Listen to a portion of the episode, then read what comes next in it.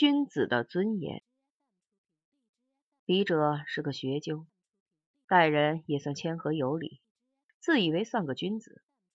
当然，实际上是不是还要别人来评判。总的来说，君子是有文化、有道德的人，是士人或称知识分子。按照中国的传统，君子是做人的典范。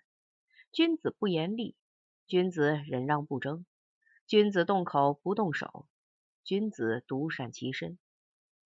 这都是老辈子传下来的规矩。时至今日，以君子自居的人还是如此行事。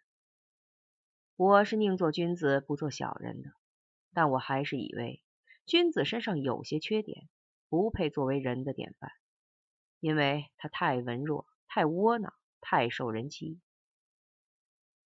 君子既不肯与人争利，就要安于清贫，但有时不是钱的问题，是尊严的问题。前些时候在电视上看到北京的一位人大代表发言，说儿童医院的挂号费是一毛钱。公厕的收费是两毛钱，很显然，这样的收费标准有损医务工作的尊严。当然，发言的结尾是呼吁有关领导注意这个问题。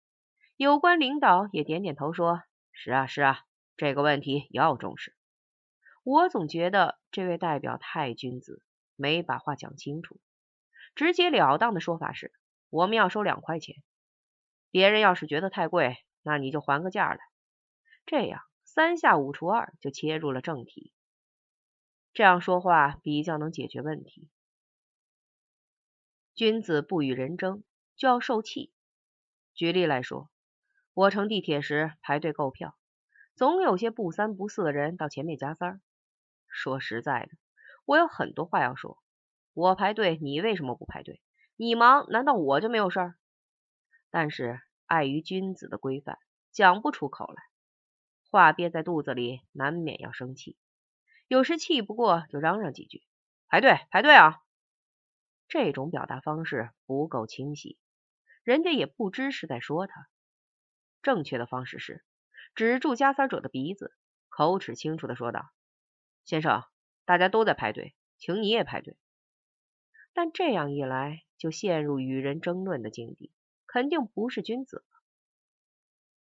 常在报纸上。看到这样的消息，流氓横行不法，围观者如堵，无人上前制止。我敢断定，围观的都是君子，也很想制止，但怎么制止呢？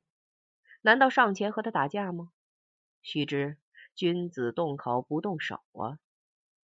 我知道英国有句俗话：绅士动拳头，小人动刀子。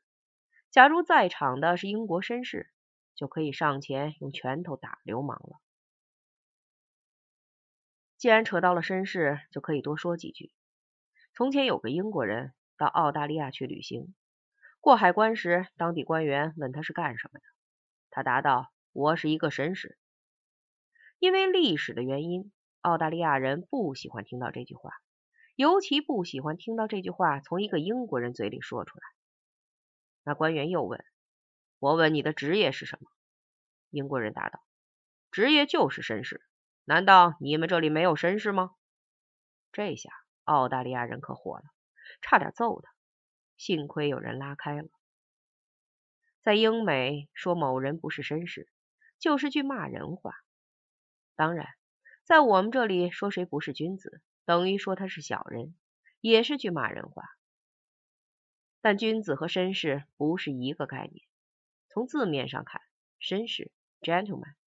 是指温文有礼之人，其实远不止此。绅士要保持个人的荣誉和尊严，甚至可以说是这一方面的专业户。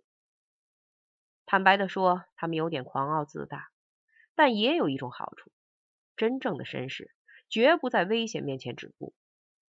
大战期间，英国绅士大批开赴前线为国捐躯，甚至死在了一般人前面。